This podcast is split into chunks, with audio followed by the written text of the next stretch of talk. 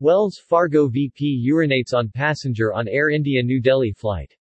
India's capital city police charged Air India passenger with having engaged in an obscene act in a public place, assault on a woman with intent to outrage her modesty, public intoxication, and a word, gesture or act intended to insult the modesty of a woman, after he allegedly urinated on an elderly female passenger sitting in business class aboard flight from New York to New Delhi.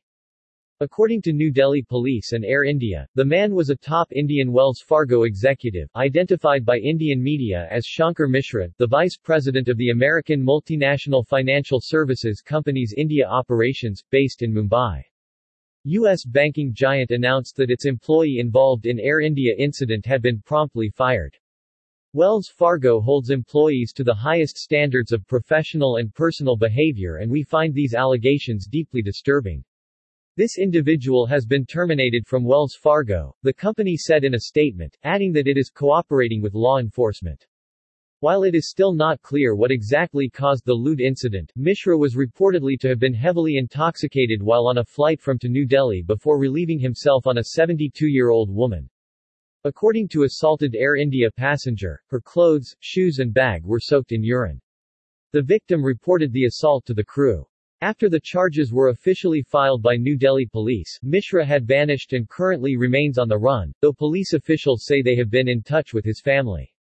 The accused is a resident of Mumbai and the investigators have found that his possible location is in some other state. He will be arrested at the earliest, a senior police official said. Though the incident took place on November 26 of last year, the elderly victim did not lodge a formal complaint with Air India until December 20. According to reports, Mishra later apologized after sobering up on the plane and the woman found it difficult to insist on his arrest or press charges after he expressed remorse. Nonetheless, she ultimately decided to report the assault to the airline. The Directorate General of Civil Aviation DGCA, India's air safety regulator has criticized the airline for failing to report the obscene attack sooner, not bringing it to the authorities until December 28. While the airline insisted that the story is more complicated than has been reported, it acknowledged it took long time for it to act. It also admitted that another similar incident happened in December on Air India flight from Paris, France to India's capital city.